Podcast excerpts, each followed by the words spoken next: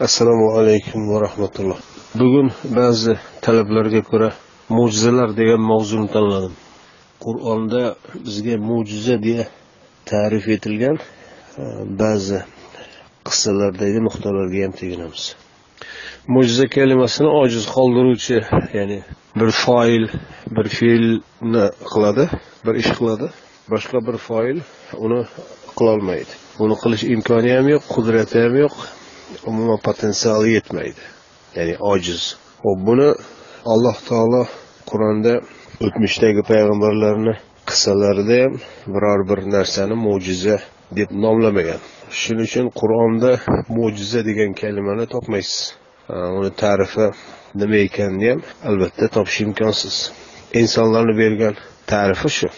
Ya'ni alloh taolo bir narsani qiladi insonlar qilolmaydi va shu bilan alloh taolo o'zini haq ekanligini isbotlaydi. Klassik talqinlarda shunday deyiladi. Alloh bir payg'ambar yuboradi bir qavmga u qavm iymon keltirmaydi. Shundan keyin payg'ambar ularni ishontirish uchun ollohni qudratini ko'rsatishga zarurat paydo bo'ladi. Yoki u qavmdagi odamlarni o'zlari buni istaydi. Shunda payg'ambar duo qiladi allohdan so'raydi. Alloh taolo ham mayli deb ularni talabini ro'yobga chiqaradi. Yoki bo'lmasa o'zi istagan paytda ularni talabisiz ham butun tabiat qonunlariga ters biror bir holatni ro'yobga chiqaradi. Buni eng chiroyli ta'rifini muhammad sodiq muhammad yusufni ma'ruzasida eshitdim. Iso alayhissalom haqidagi.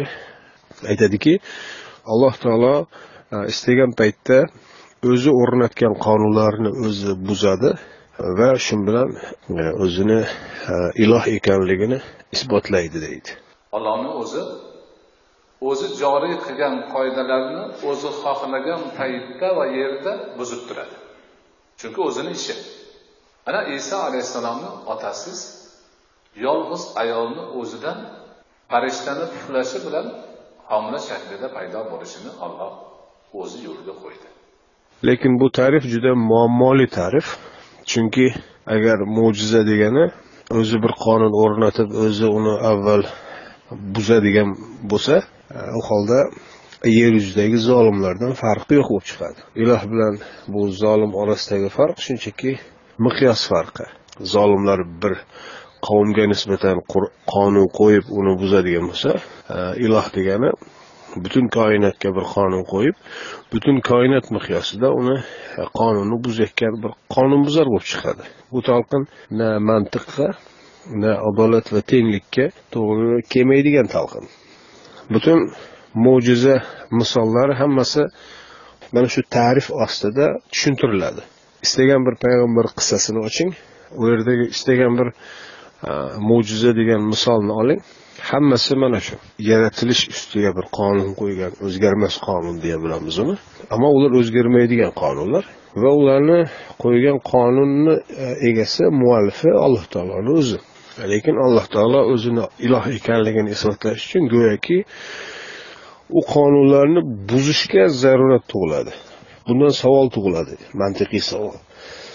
Agar alloh taolo bu qonunlarni buzmasa ollohni iloh ekanligi Э, bilinmasmidi yoki isbotlanmasmidi? Boshqa qonunbuzarlik e, qilmasdan boshqa yo'llar bilan buni isbotlash iloji yo'qmidi?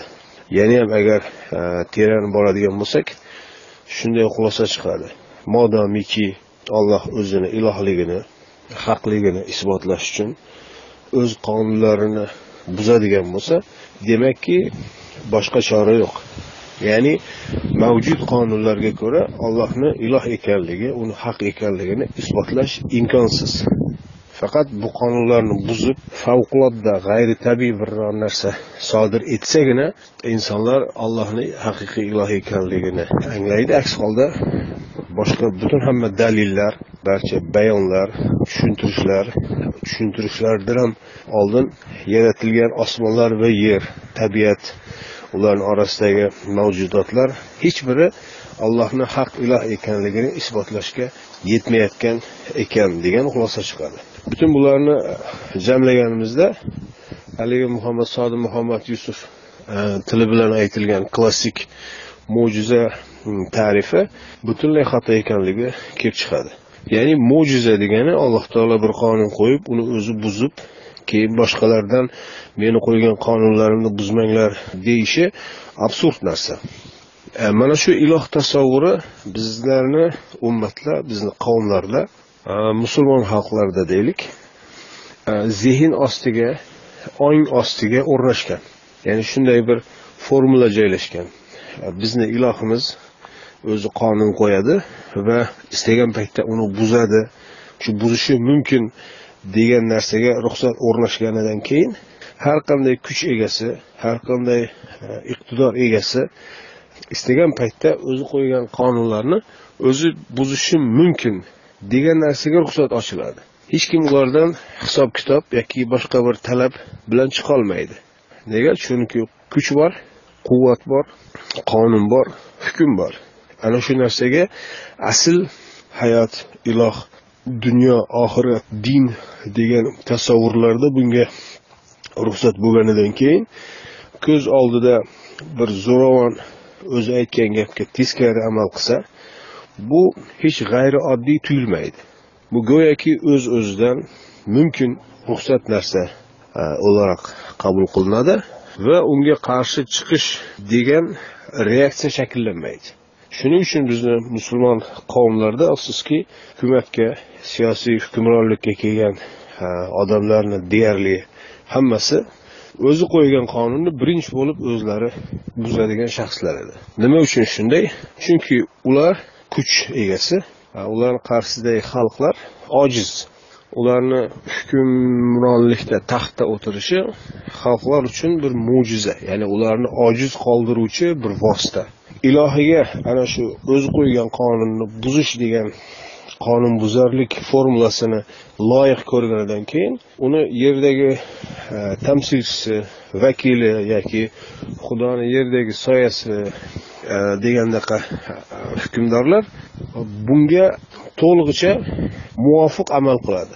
Ya'ni o'zlari ham qo'ygan qonunlarni o'zlari buzadi. Kimki agar qo'ygan qonunni buzmasa bu jamiyat qabul qilolmaydi o'zi aytganiga o'zi amal qiladigan o'zi qo'ygan qonunni buzmaydigan bir hukmdor keladigan bo'lsa bu odamlarda bir hayrat uyg'otadi. Hech bo'lmasa bu yo soxtakorlik qilyapti vaqtincha bu sal kuchga ega bo'lgandan keyin boshlaydi yana deb kutishadi.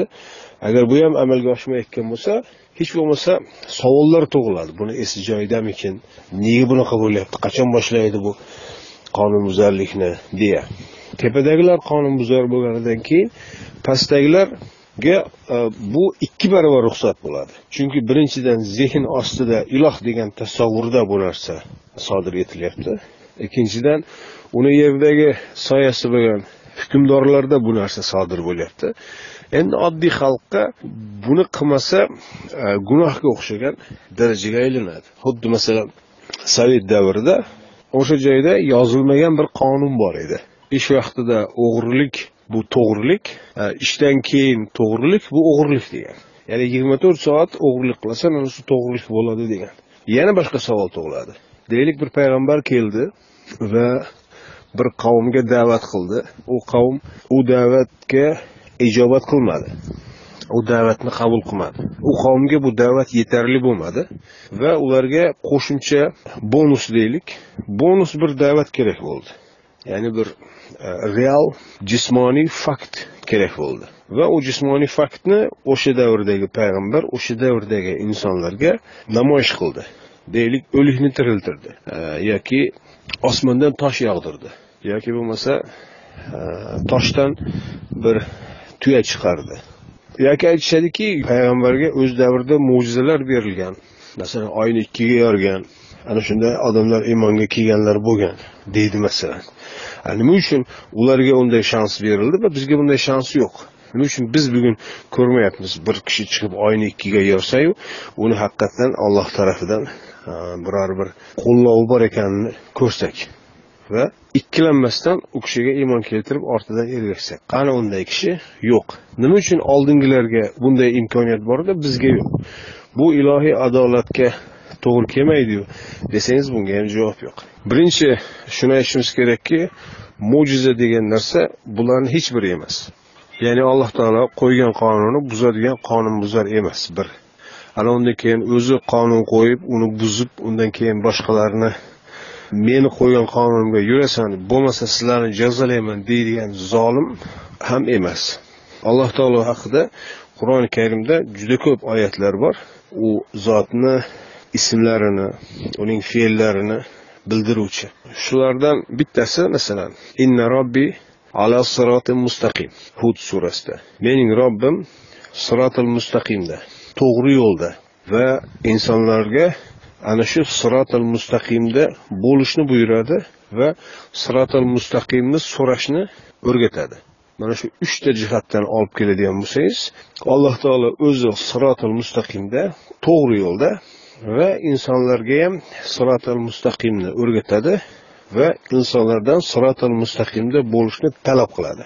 Mana shu birgina oyatni o'zi ya'ni alloh taolo sirotil mustaqimda bo'lishi o'zi aytib o'zi amal qilmaydigan va bizga buyurib e, biz amal qilmasak jazolaydigan zot emasligini ko'rsatadi. Va aytib amal qilmaydigan holatni alloh huzurida nihoyatda manfur nafratga loyiq amal ekanligini ta'kidlaydi. Masalan sof surasida lima taquluna ma la taf'alun? O'zinglar qilmaydigan ishni nimaga aytyapsizlar? Kabura maqtan alloh taolo huzurida nafratni eng kattasiga loyiq bo'lgan narsa kabura maqtan indallohi an taqulu ma la taf'alun. Sizlar o'zinglar qilmaydigan narsani gapirib yurishinglar alloh taolo huzurida. Nihoyatda ulkan manfur ishdir. Qullaridan shunday narsani istamagan alloh taolo demakki o'zi ham aslo qilmaydigan ishini aytmaydi. Ya'ni mo'jiza degani klassik ta'riflarni hammasi ustiga katta e, nuqta qo'yishsa ham bo'ladi. Yaratilishda mo'jiza degan narsaga hojat yo'q. Mo'jiza degan ta'rifni agar oladigan bo'lsak mo'jiza kalimasidan. U muhammad sodiq muhammad yusuf talqinidagi emas. Kalimani o'zidagi agar ojiz qoldiruvchi e, degan ma'noni oladigan bo'lsak alloh taoloni qarshisida banda doim ojiz.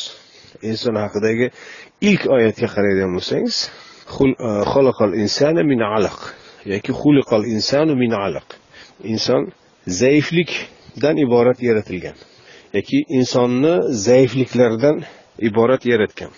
Insonni qur'onda ilk zikr etilishi zaiflik bilan bog'lanib aytiladi. Shuni o'zi inson alloh bilan insonni qiyoslaganimizda qaysi tarafdan olib keladigan bo'lsak baribir zaif. Inson masalan shu bir daraxtga yoki bir tog' yoki osmonga bulutlarga yoki hech bo'lmasa o'zini yaratilishiga vujudidagi bu mukammal sistemalarni ishlashi qon aylanish nerv sistemasi va hokazo butun bu sistemalarni mukammal ishlashiga bir nazar soladigan bo'lsa e, o'zini ojiz ekanligini ko'radi. Alloh taoloni cheksiz qudrat egasi ekanligini ko'radi. O'zini vujudi mo'jiza buni ojizligini ko'rsatuvchi yetib ortadigan dalil ekanligini ko'radi. Shuning uchun mo'jiza degan narsaga allohni ilohligini isbotlash uchun zarurat yo'q. Alloh taolo aslo favqulodda bir fokusga o'xshagan bir illyuzionga o'xshagan narsani ko'rsatishga zarurat yo'q va ko'rsatgan ham emas. Endi savol tug'iladi. U qur'onda ba'zi rasullar qissalarida ba'zi payg'ambarlarni qissalarida kelgan mo'jiza deya tarjima etilgan talqin etilgan holatlar nima? Bular so'z san'atidagi doimo ishlatiladigan va har bir tilda mavjud bo'lgan e, uslublardan biri. O'zbek tilida masalan juda ko'p iboralar bor frazeologizmlar bor tashbihlar bor istioralar va hokazo. Bu uslublar bor. Bir so'zda mukammal bo'lgan bir so'z ustasi yoki shoir yoki adib bularga murojaat etadi. Ya'ni fikrini e, mumkin qadar chiroyli va ta'sirchan va aytmoqchi bo'lgan fikrini mumkin qadar ochiq yetkazish uchun. Masalan bizda nima deylik? O'sha insonni vujudidagi organlar bilan aloqador iboralarni olaylik. Yuzi yorug' yuzimiz yorug' bo'lsin deya duo qilamiz masalan. Yoki bir ota e, farzandiga nasihat qiladi. O'g'lim yuzimni yerga qaratma deb. Yoki bir joyda bir kishi aytib o'tiribdi e, seni dastingdan deydi. Qizarmagan yuzim qizardi deydi. Yoki ikki kishi bir joyda tortishib bellashyapti aytadiki bu tarafni qo'li baland keldi deydi. Bularni har qanday bir o'zbek o'zbekcha gapiradigan o'zbek bularni agar eshitadigan bo'lsa darhol tushunadi nima haqida gap ketayotganligini. Endi arab tilida ham bunga o'xshagan iboralar tashbihlar va hokazo bular hammasi mavjud. Alloh taolo o'sha qavmga tushunarli bo'lishi uchun o'sha qavmda ishlatiladigan bu iboralar bu tashbehlar e, keltirgan o'sha oyatlarda. Ho'p endi payg'ambarga vahiy kelishi bu mo'jiza emasmi? Alloh taoloni qonuniyatiga zid narsa emasmi? Bugun hech kimga vahiy kelmayaptiku. Oyatlar kelmayapti.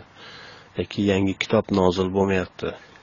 Yoki e, iso alayhissalom bilan muhammad alayhissalom e, ikki payg'ambar orasida insonlarga bunday kitob kelmagan.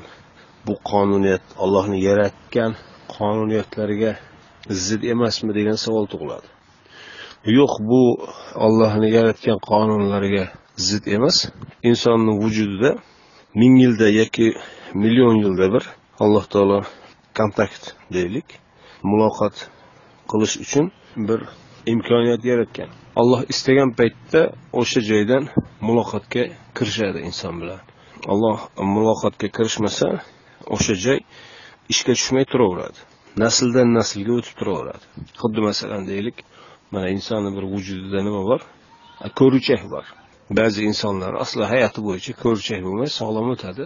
Ba'zi insonlar ba'zi sharoitlarda bu, bu kasallikka chalinadi. Allohdan vahiy kelishi ham shunday. Agar ko'ruchak insonni ovqatlanishi bilan bog'liq bo'ladigan bo'lsa ya'ni insonni o'ziga bog'liq bo'ladigan bo'lsa e, allohdan vahiy kelishi insonga bog'liq emas. Bu faqat alloh taoloni o'ziga bog'liq. Alloh istagan paytda bu narsa sodir bo'ladi. Inson istagan paytda sodir bo'lmaydi. Va buning kayfiyatini bilmaymiz. Qanday sodir bo'ldi bu? Vahiy qanday bo'ldi? Ovozlar eshitildimi? Yoki ko'z oldida o'sha qur'ondagi qissalar sahna ko'rinishi kabi vizual shaklda bo'ldimi? Yoki qanday bo'lganini bilolmaymiz. Chunki unga guvoh bo'lmaganmiz payg'ambarni payg'ambar bo'lishiga guvoh bo'lmaganmiz yonida hech kim bo'lmagan. Yolg'iz o'zi qolgan paytda alloh taolo unga vahiy qilgan qur'onni qalbiga singdirgan va hech bir inson uni payg'ambar bo'lishiga guvoh bo'lmagan. Shu bois ham uni payg'ambarligiga guvoh bo'linglar yoki guvohlik keltiringlar degan buyruq yo'q. E, alloh taolo bunga chaqirmaydi. Aksincha. Kelib biz seni payg'ambarligingga mana guvohmiz degan odamlarni kazzob deydi. Munofiqun surasini birinchi oyatida shunday oyatda shunday deyiladi. Seni payg'ambarligingga mana biz guvohmiz deganni olloh aytadi. Alloh guvohki bular kazzob deydi. Chunki payg'ambarni payg'ambar ekanligiga guvoh bo'lish uchun uni yonida ko'rib bilib unga vahiy kelayotganligini anglab turgan bo'lishi kerak. Biz bilamizki hech kim bo'lmagan yonida. Ho'p endi qur'onda mo'jiza deb talqin etilgan oyatlarga birma bir kirib o'tamiz. Muso alayhissalomni mo'jizalari. Muso alayhissalomni mo'jizalari deya birinchi aytiladigan narsa aso. Aso degan voqeani shunday aytishadi. Muso hali e, payg'ambar emas ekan hali muso alayhissalom bo'lmagan paytida e, ketayotgan paytida bir joyda biror bir narsani ko'radi va o'sha tarafga qarab yuradi. Yaqin borganida bir ovoz eshitadi. Aytadiki ey muso men ollohman e, qo'lingdagi aso asoyingni tashla. O'sha joyda asosini tashlaydi va aso ilomga aylanadi. Birinchi aytilayotgan mo'jiza mana shu. Keyingi aso e, mo'jizasi payg'ambar bo'lib fir'avn huzuriga borib da'vat qilib undan keyin fir'avn buni sehrgar ekansan. Men seni haqiqiy sehrgarlar bilan bir maydonga chiqaray ular seni e, sharmandangni chiqarsin degan maqsadda to'playdi butun sehrgarlarni va muso bilan yuzlashtiradi. Butun xalqni to'plab ko'z oldida. Ana shu paytda ular tashlaydi qo'lidagini va muso qo'lidagi asosini tashlaydi va aso yana ham ilonga aylanib ularni butun arqonlarini yutib yuboradi va takror yana asoga aylanib musoni qo'liga keladi. Ikkinchi aso mo'jizasi shu. Uchinchi aso mo'jizasi e, fir'avnni diyoridan qutulib chiqishgandan keyin bani isroil e, suv tanqisligiga uchraydi. Suvsizlikda qurg'oqchilik ya'ni e, tashnalikka uchragan paytda alloh taolo aytadiki e, asoyingni toshga ur deydi.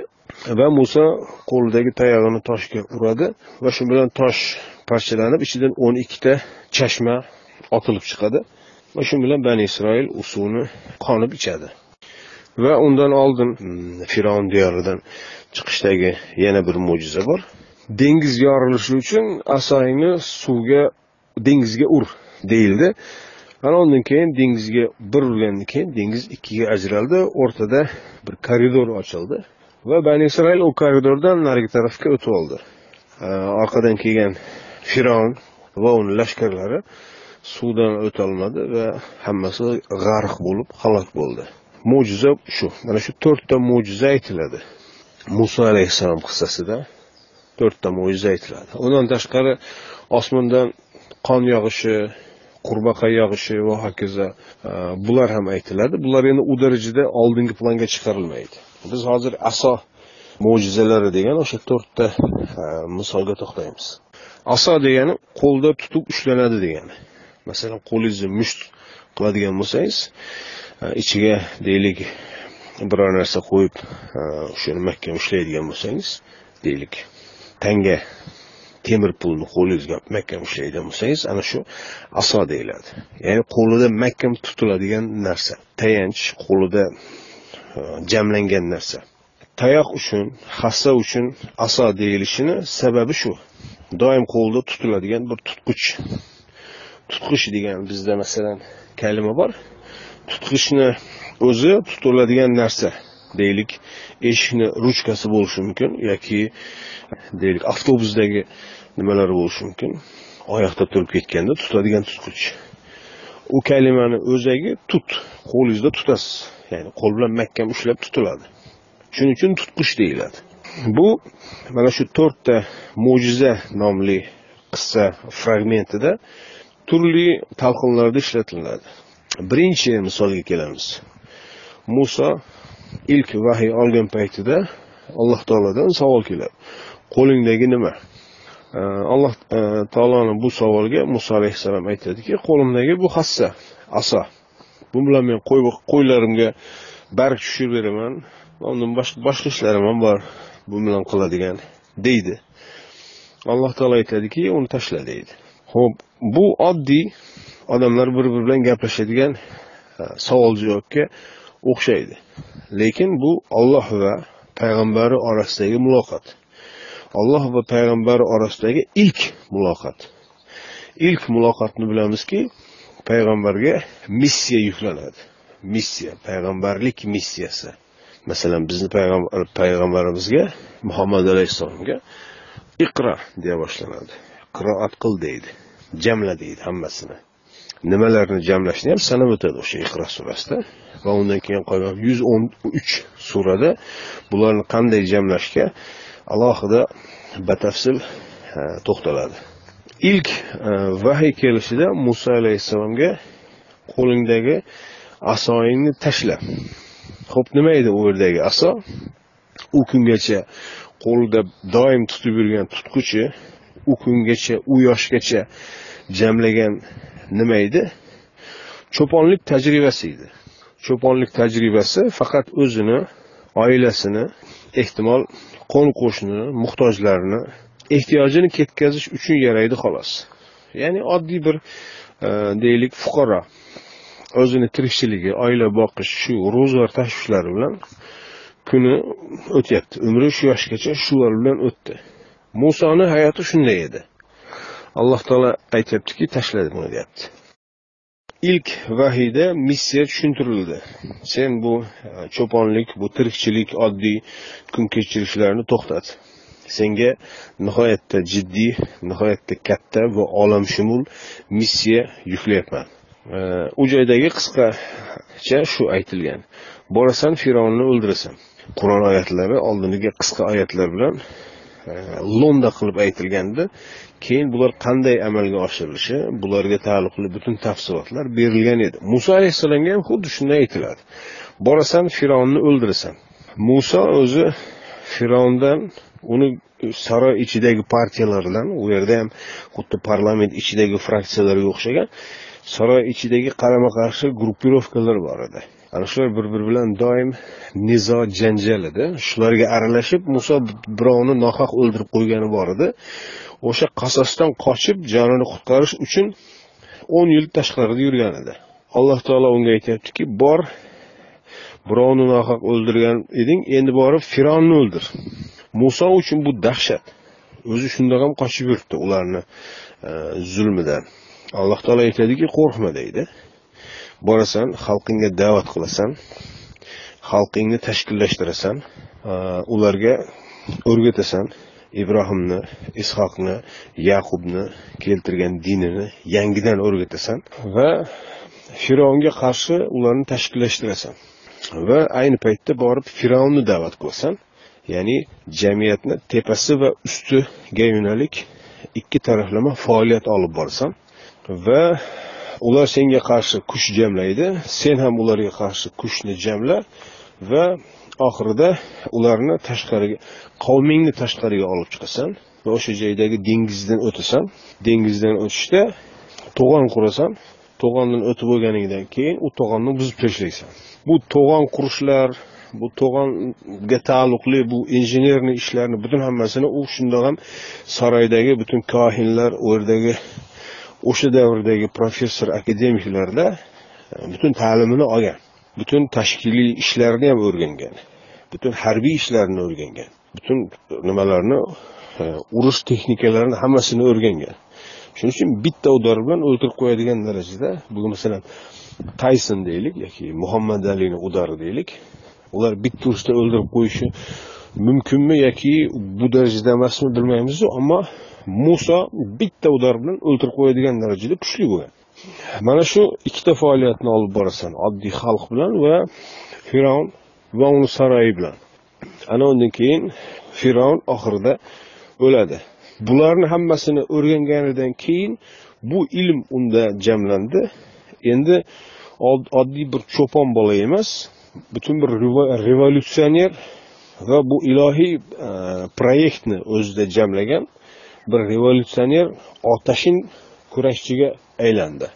Va undagi bu energiya undagi bu potensial shu darajada e, kuchli bo'ldiki uni qarshisida chiqqan nima bo'lsa hammasini yanchib bosib o'tib ketadigan darajada kuchli bo'ldi. Ya'ni uni hech narsa to'xtata olmaydigan bo'ldi. Qur'onda masalan soban deb deb keladi.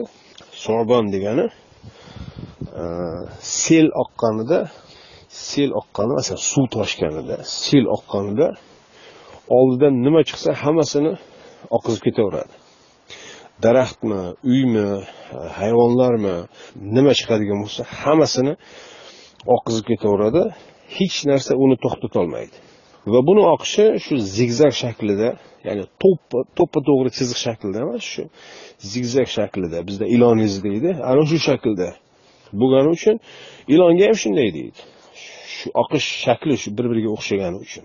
Aslida so'bam deganni asl ma'nosi ilon emas shu zigzag shaklidagi harakat va qarshisida chiqqan nimaiki chiqadigan bo'lsa yanchib yo'q qilib ketaveradi. Ya'ni uni qarshisida hech narsa uni to'xtatolmaydi mana shunga tashbih ham shuni aytadi. Birinchisi aso degani cho'ponlik oddiy primitiv hassa bo'ladigan bo'lsa ikkinchisi ollohdan kelgan vahiy va bu vahiyni tushuntirilgan e, batafsil tushuntirilgan tafsiloti mana oldinroq aytganimizdek kitob va qur'on dedik. Kitob deganda qisqa buyruqlar qur'on deganda uni kengaytirib tushuntirilgani muhammad alayhissalomga al kitaba val hikma deyiladi. Buyruqlar qaytariqlar va ularni kengaytirilgan tushuntirishlar o'sha kengaytirib tushuntirilishiga masalan hikmat deyiladi boshqa joyda qur'on deyiladi. Ikkinchi aso ana shu ilohiy proyekt edi uni uni zehnida qalbida ongida shakllantirilgan va u shu darajada kuchli ediki o'z qarshisida hech qanday to'siqni tanimasdi. Ya'ni hech narsa uni to'xtatib qololmas edi. Birinchi aso hassa bo'lsa ikkinchi aso ilohiy e, vahiy va ilohiy proyekt. Ana shu uni jamlagani shu edi. Ana undan keyin uchinchi aso sehrgarlar bilan yuzma yuz chiqqan paytida. Sehrgarlarga e, men otaymi oldin yo sizlarmi otasizlar birinchi deganda muso ularga aytdiki sizlar oldin otinglar. Ular otishdi ota deganini. Va muso e, ko'nglida haybat bosdi. Ana shunda alloh taolo dediki qo'rqma. Sen ot sen ulardan ustunsan. Dedi sen endi asoyingni ot dedi. Ularni nima otgani e, bilamiz endi. Sehr nima ekanligini bilsak shunda tushunarli bo'ladi. Sehr degani so'z bilan insonni o'z ta'siriga olish degani. Bir odam kelib sizga do'q qiladigan bo'lsa demakki do'q bilan sizni po'pisa bilan sizni qo'rqitib sal ko'nglingizga xavf cho'chitish orqali sizni o'z ta'siriga olmoqchi. Agar ola olsa o'sha demakki sehrga berildingiz bo'ladi. Agar siz unga ta'sirlanmasangiz darrov javobini berib to'xtatib qo'yadigan bo'lsangiz demakki uni sehri sizga o'tmadi. Bor yo'g'i shu. Bu yerda g'ayri tabiiy favqulodda bir ezoterik biror narsalarni axtarish foydasi yo'q. Ular tashlaganidan keyin ular nima deyilgan nima degani u yerda aytilmaydi. Ammo muso ularga o'rtaga asoyini tashladi. Aso nima edi? Aso o'sha ilk vahiyda berilgan da'vat o'sha da'vatni qildi. Sehrgarlar taslim bo'ldi. Sehrgarlar nima uchun taslim bo'lgan edi? Ular bu da'vatni eshitiboq angladiki bu bir paytlar yusuf alayhissalom da'vat qilgan da'vat. Necha yillardir oldin yusuf ayni narsani da'vat qilgan edi. Ya'ni la ilaha illalloh bitta iloh bor. Boshqa hech kimni iloh qilmanglar.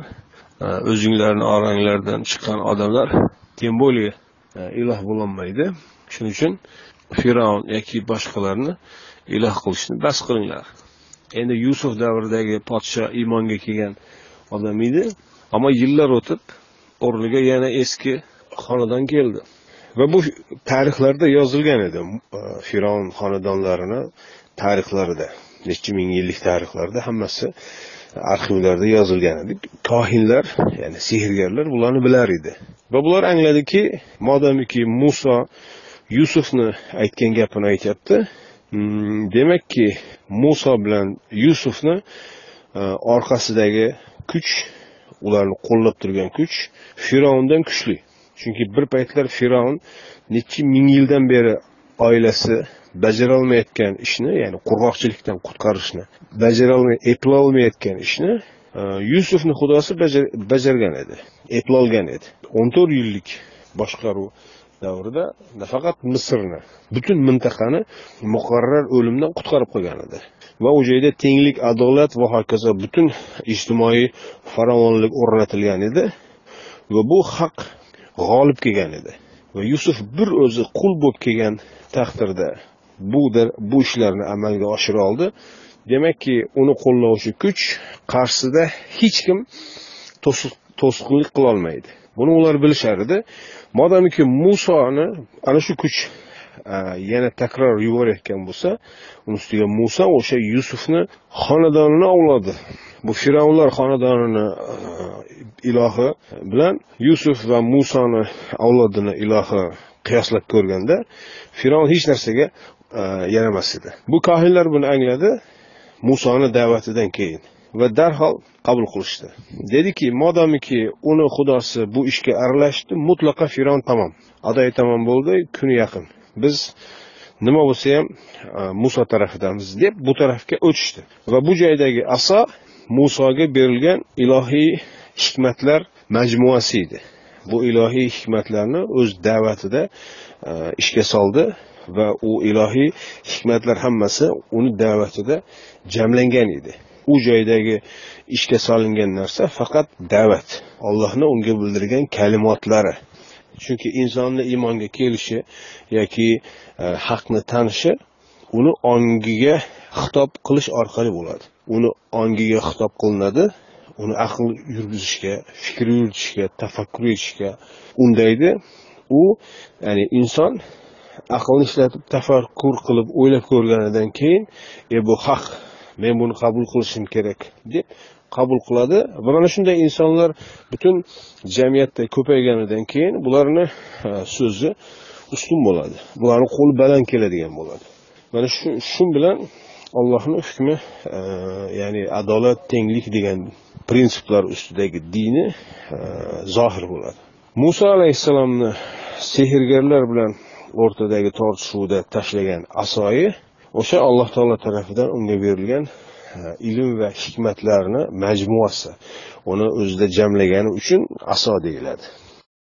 Ho'p keyingisi asoyingni dengizga ur deyildi. Dengizga ur deyilganda urmas. Vadrib drib degani ishlat degani.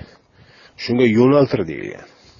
Masalan fikrni mana shu mavzuga e, yo'naltir deyilsa idrib bo'ladi. E, yer yuzida e, bir harakat qiling bir joydan boshqa joyga yo'naling deyilsa daraba fil ard bo'ladi. Yer yuzida harakat qilish bo'ladi uzoqlashish borish kelish bo'ladi. Vodribuhunna bo'lsa ularni bir biridan uzoqlashtiring bo'ladi. Ya'ni ayollarni erkaklardan uzoqlashtiring.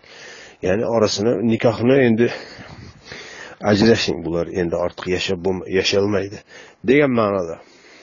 Ur degan ma'no yo'q unda. Ur degan ma'no o'sha e, o'n ikkitami nechta ma'nosi bor doraba degan kalima shuni eng oxirlarida ya'ni bir zarbani yo'naltir deyilgan ur degan ma'noda emas. Shu yo'naltirish harakati bo'lgani uchun bo'ladi. Masalan birov bilan tortishib janjallashib turgan paytda hozir bir solaman aftingga deydigan bo'lsangiz u yerda solish degani urush emas. Solish degani bir narsani yo'naltirish. Mushtni masalan jag'iga bir soladi deganga o'xshash. Bu bilan har joyda soldi degan narsani urdi kaltakladi deb tarjima qilish qanchalik xato bo'lsa e, deganni hamma joyda urdi deb tarjima qilish ham xuddi shunga o'xshagan xato. Alloh taolo asoyingni dengizga darb et deydi. Bu oldingi ikkita ma'noni agar tushunadigan bo'lsak bu yana ham e, osonlikcha anglashiladi. Bugungacha qo'lingda jamlagan narsangni mana shu dengizga dengizga yo'nalgan yo'natib ishlat. Ho'p nima edi u kungacha jamlagani? U kungacha jamlagani birinchi fir'avnni xonadonida o'rgangan ilmi e, va u joyda orttirgan tajribasi. Birinchi shu. U yerda olgan ilmi dengiz sathlarini yuksalishi va pasayishi yomg'ir ko'p bo'lgan paytda yuksalardi. Yog'ingarchilik kamaygan paytda sath pasayardi. Dengiz sathi pasaygan paytda sayoz bo'lgan joylarda dengizni tubi ko'rinib qolardi. Hattoki suvni ustiga chiqib bir orolchaga o'xshagan shaklda ochilardi. Va o'sha dengizni orasida bu qirg'oq bilan u qirg'oqqa o'ta oladigan darajada shunday bir sath bor ediki yurib o'tib ketish mumkin edi. Muso alayhissalom e, fir'avn xonadonida kohinlar u joydagi yashirin ma'lumotlar arxivlariga kirish e, nimasi bor dostupi bor edi. U joylardan o'rganib bilgan edi. Qachon qanday holatda bu dengiz sathini e, sayozlashishi maksimal darajaga keladi va bu joydagi o'tish mumkin bo'lgan joylar eng qulay holga keladi. Ya'ni suv qanchalik e, sayoz bo'ladigan bo'lsa ochiladigan yer shunchalik keng bo'ladi va ko'proq odam qisqa muddatda o'tishi mumkin bo'ladi. Ana shuni butun hisob kitobi kalkulyatsiyasini taqvimlaridan va hokazo o'rganib bilar edi. Birinchi jamlagan ilmi bu edi. Ikkinchi u kungacha jamlagani uni tashkillashtirish e, tajribasi. Tashkillashtirish tajribasi nima edi? Tashkillashtirish tajribasi kahf surasida o'sha olim qul deb tarjima qilaylik. Ya'ni ilmli banda. Biz tarafimizdan ilm berilgan bandaga yo'liqdi degan qissa bor. Bizda hizr qissasi deb tarjima qilinadi. Aslida hizr degan gap yo'q u yerda. Xullas u joyda muso ilm o'rganish yo'liga chiqadi va yo'liqadi bir kishi bilan va undan uch narsani o'rganadi. Birinchi konspiratsiyani o'rganadi. Ya'ni kemaga o'tirib borayotgan paytda kemaga bir zarar beradi u odam va keyin ma'lum bo'ladiki zolim bor yo'l to'sarlik qilayotgan u eng yaxshi kemalarga hujum qiladi. Zarari bo'lgan sal u yoq bu yoq buzuq e, kemalarga vaqt e, kuch sarflab o'tirmaydi. Ana shuning uchun buni ko'rinishda shunday zararli qilib qo'yildiki butun kema va undagilarni qutqarish uchun. Bu bir. Bundan o'rganamizki konspiratsiyani o'rgandi. Bu konspiratsiyani o'rganganidan keyin fir'avnga qarshi qanday qo'llaydi buni? Oyatlarda keladi. Qullarimizga aytdikki kechalari borib ishlasin. Kechalari borib u alohida bani isroilni ichida eng kuchli va ishonarli yigitlardan alohida bir spesnaz e, tashkillashtirib kechalari borib ishlashardi. Kechalari borib nima qilardi suv sayoz bo'lgan paytda e, suv boshqa joydan oqib o'tayotgan suvni alohida to'g'on qurib bir suv havzasiga o'xshab to'plab qo'yardi. Kechalari borib o'sha joyda shuni qurishdi. Suv havzasi to'ldirildi. E, ayni bular kechib o'tadigan kunga bu ishni bitirish kerak edi. Bitirishdi. Buni na fir'avnga bildirishdi na fir'avnni askarlariga na uni ayg'oqchilariga na soqchilarga. Hech kimga buni bildirmadi. Bu go'yoki ishlayapti biz kechasi ham borib o'sha fir'avnni qo'lida qul qul bo'lib ishlardi bu bani isroil. Bular o'sha qul bo'lib ishlaymiz deb borib ishlarkan alohida bitta gruppa o'sha joyda ishlardi buni sir saqladi. Ilmli quldan o'rgangan o'sha olim quldan o'rgangan birinchi konspiratsiya edi. Bu yolg'on sanalmas edi. Yolg'on gapirish gunoh deymizu ammo konspiratsiya yolg'on hisoblanmasligini o'sha joyda o'rgatdi unga. Ikkinchi ikkinchi e, u ilmli qul bir joyda bir bolani qatl etadi va aytadiki bu fosiq edi deydi. Fosiq nima edi? Fosiq odam o'ldirganlarga masalan fosiq deyiladi qur'onda. Ya'ni bu odam o'ldirgan qotilligi bor edi. Demakki bilamizki odam o'ldirish gunoh to'g'ri. Uni ustiga muso alayhissalom men endi hech kimni o'ldirmayman degan qasami bor edi e, misrdan chiqib ketayotgan paytida. Va unga bu olim e, qul odam o'ldirish ollohni hukmlariga ko'ra bo'lishi mashru ekan ya'ni urushda odam o'ldirganga javoban qasos sifatida o'ldirish faqat mashru ekanligini bildirish uchun bu qilindi. Va bundan o'rgangan orttirgan ilmi tajribasi shu bo'ldiki fir'avn uni yonidagi homonlarni endi qo'ying bular eng zolimlarni kattasi shundoq ham o'limga mahkum deylik ammo ularni qo'lida qancha askarlar bor edi. U askarlarni deylik ayoli bola chaqasi bor va hokazo ularni ham oilasi bor hayotda orzu havasi va hokazo deymizu mana shular bor. Ho'p ularni nima bo'ladi? Fironni o'zi o'lib ketsa endi katta zolim o'zini iloh deya e'lon e'lon qilgan. Bularni gunohi nima degan ikkilanish andishaga o'xshagan narsalardan tamoman xalos bo'ldi. Bu shubhalar to'lig'icha ketdi. Mana shuni o'rgandi. Ikkinchisi e, uchinchisi bir joyga borib bir joyda masalan devorni ostida e, bir xazina bor edi va yetimlarga nasib bo'lishi kerak edi. Shuning uchun u joyni yetimlarni to e, nimasi yetguncha mana shu yerda saqlanib turishi ta'minlandi qisqacha. Bu nimani tajribasini beradi? Bu bilan muso alayhissalom to misrda ekan alohida bitta byudjet qurish kerak. Misrdan chiqib boshqa joyga borilgan paytda ehtiyoj bo'lgan paytda bularni ishlatadi. Ya'ni bugun topganini bugun tarqatish muhtojlarga bugun ta'minlash e, o'zi aslida buyurilgan. Ammo muhtojlarga muhtoj bo'ladigan paytda sarflash uchun alohida baytul mol qurish kerakligi ana shunda o'rgatildi. Mana shularni tajribasini olgan edi. Bu bir. Ikkinchi alloh taoloni va'dasi bor edi biz sen ulardan ustunsan degan mana shu alloh taoloni bergan ilmi va hayotda uni orttirgan tajribasi ikkalasi uni qo'lida jamlangan edi mana shuni ishlat dedi. Ana shularni ishlatdi va haqiqatdan e, fir'avn suvda g'arq bo'lib o'ldi ho'p keyingi aso degan mo'jiza qo'sh tirnoq ichida endi fir'avndan chiqib yangi joyga borib yashayotgan paytda suv muammosi chiqqan paytda ishlatildi. Suv muammosi chiqqan paytda alloh taolo yana aytdiki asayingni hajarga ur dedi tarjimalarda. Toshga ur dedi. Tosh tars yorilib ichidan o'n ikkita e, buloq otilib chiqdi. Buni qaysi musoni ummati qanday ergashadi? Bunga ergashish uchun masalan suvga ehtiyoj bo'lganda borib hassa bilan toshga ursa kimda um, chashma otilib chiqqan? Yoki bo'lmasa muhammad alayhissalomga nozil bo'layotgan kitobda kelyapti bu qissa. Ho'p muhammad alayhissalom bundan qanday e, o'rnak olish kerak? O'z faoliyatida o'z payg'ambarlik faoliyatida. Hatto o'sha hadislarda ham yo'q. Muhammad alayhissalom bu oyat nozil bo'lgandan keyin borib hassasi bilan bir toshga urdi va u toshdan chashma otilib chiqdi. Degan rivoyatlar men masalan bilmayman. Nima uchun bu keltirildi? Va u joydagi aso nima? Vadrib nima? Hajar nima? Bularni nimalardan topolmaysiz? Tarjimalar tafsirlardan topolmaysiz. Ular hammasi haligi aytgan harfiyan olgani uchun vodribni ur deydi asoni tayoq deydi hajarni tosh deydi.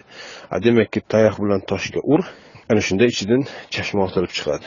Shunday tarjima qilishadi. Eng katta klassik tafsirlarda ham ammo bularni bugungi tilda bizni o'zbek tilida kechirasizu.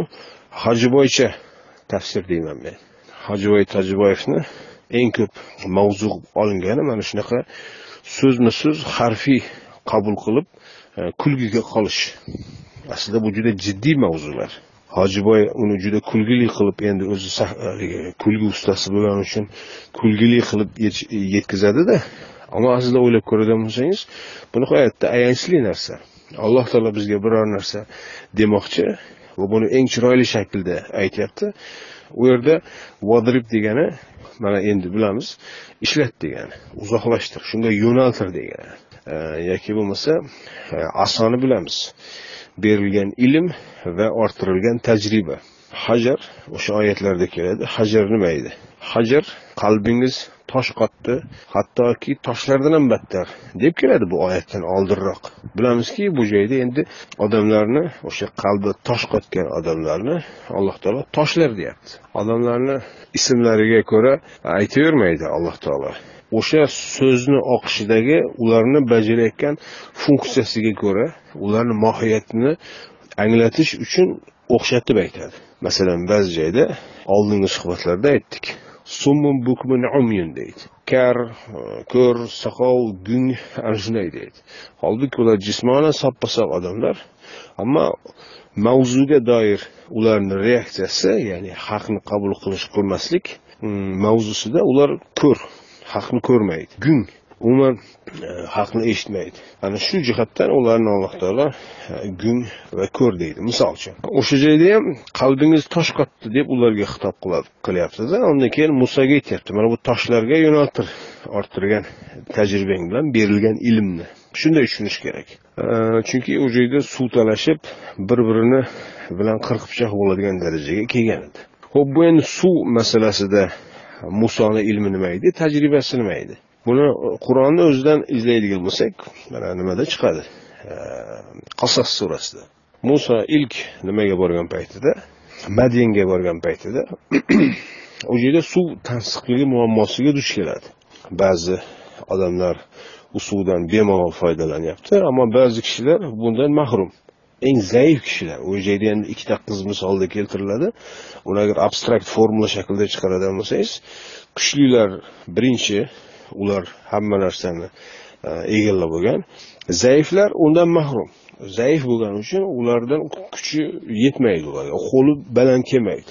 U borib turib davlat boshqaruvidagi bu moddiy resurslarni taqsimotidagi o'rgangan ilmini o'sha joyda e, amalga oshirdi.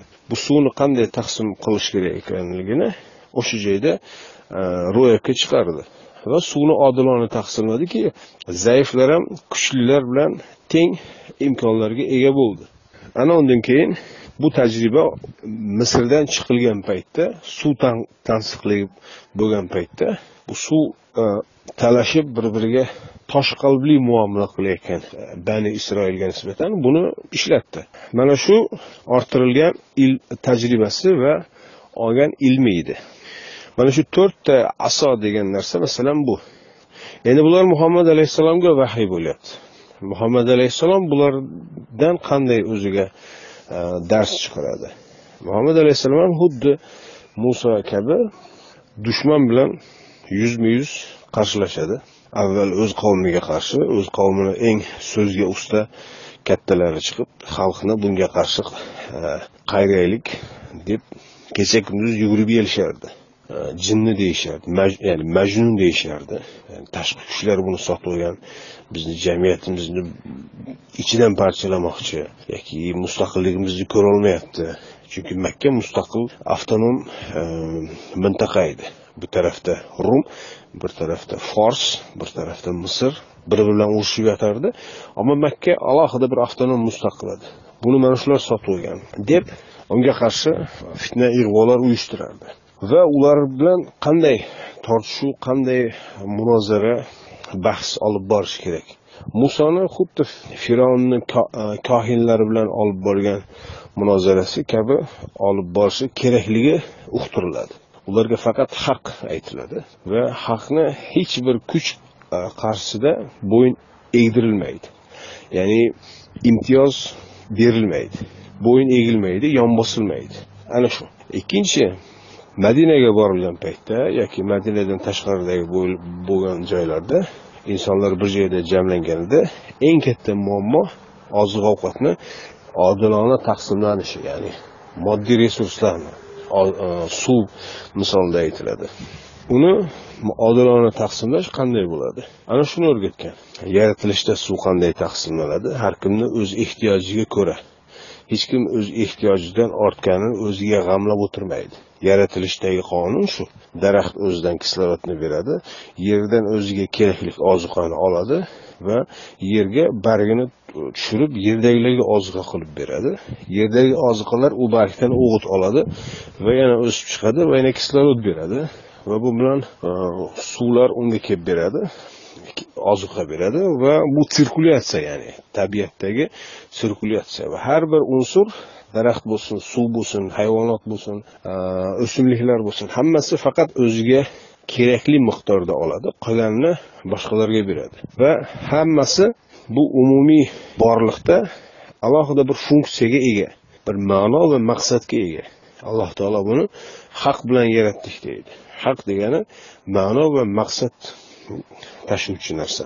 Ma'nosi maqsadi bo'lmagan narsaga botil deydi. Va u jamiyatni ham xuddi shunday quradi. Har kimni o'z ehtiyojiga ko'ra moddiy ta'minot yo'lga qo'yiladi. Undan ortgani boshqa muhtojlarga beriladi. Madinadan tashqaridagilarga. Undan keyin ularga ham ta'minlab bo'linsa yana tashqaridagilarga. Ana shunday. Xurmo bo'lsin suv bo'lsin boshqa e, ozuqalar bo'lsin. Hammasi mana shu prinsipda ishlanadi. Ana undan keyin o'sha deylik olim quldan olgan ilmlarini madinada ekan. Makka mushriklari bilan bo'lgan e, muharabalarda o'sha janglarda ishlatdi. Alohida ayg'oqchilarni yo'lga qo'ydi. Alohida e, spetsnazlar tayyorladi. Chunki sir sir saqlanadigan ishlar bor edi maxfiy ishlar. Ya'ni jamiyatni xavfsizligi uchun hech kimga bildirilmaydigan ishlar. E, ana ular borda yoki bo'lmasa quraysh bilan yuzma yuz jang maydonida duch kelindi. Quraysh bu tarafda ikkinchi tarafdagi odamlar ular ham quraysh. Orada aka ukalar bor. Ota o'g'illar bor. Ular endi jang maydonida nima qiladi degan paytda urush shartlariga ko'ra dushman dushman. Dushman tarafda seni o'ldiraman deb kelgan odam bilan urushasan majbur endi. Chunki ular bostirib kelgan. Xuddi firon bularni ortidan quvib bordi o'ldiramiz deb. Agar sen bularni suvga g'arq qilmasang bular seni hammangni o'ldiradi nohaq o'ldiradi. Shuning uchun haq taraf hujum qilayotgan taraf emas.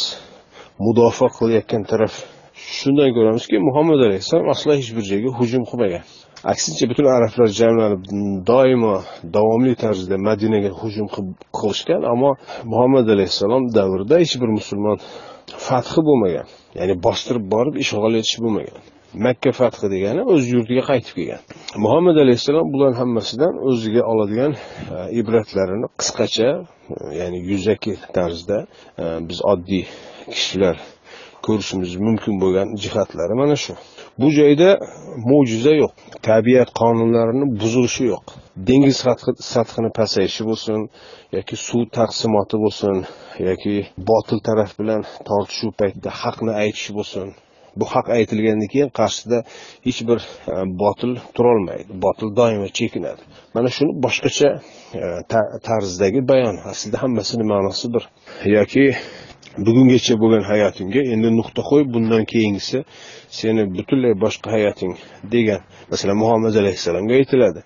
Sen kitob nima iymon nima bilmas eding yoki seni zalolatda topdik va hidoyat qildik deydi. Muso alayhissalom ham xuddi shunga o'xshagan haqni bilmagan davri bo'lgan.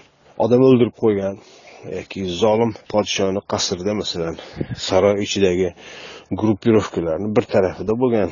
Ya'ni bular hammasi bir biriga o'xshash oddiy insonlarni e, hayotida e, amalga oshirish mumkin bo'lgan narsalar. Bular payg'ambar edi keyingilar amalga oshira olmaydi e, deyilgan gap yo'q. Tarixdagi masalan juda ko'p holatlarni ko'radigan bo'lsangiz bularga o'xshash. Mo'jiza deganimiz qisqacha mana shu.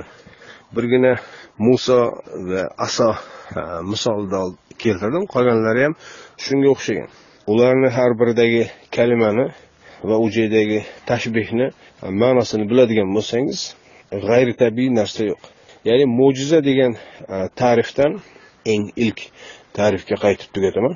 E, muhammad sodi muhammad yusuf aytgan alloh taolo o'zi o'rnatgan qonunni o'zi istagan paytda buzadi va o'zini ilohligini isbotlaydi degan ta'rif tamoman xato ta'rif va allohga hurmatsizlik tashuvchi ta'rif. Mo'jiza unday narsa yo'q. Alloh taolo o'z qonunini buzishga zarurat ham yo'q. Zarurat bo'lgan taqdirda ham alloh taolo o'zini qonunini buzadigan qonunbuzar emas. Vassalomu alaykum.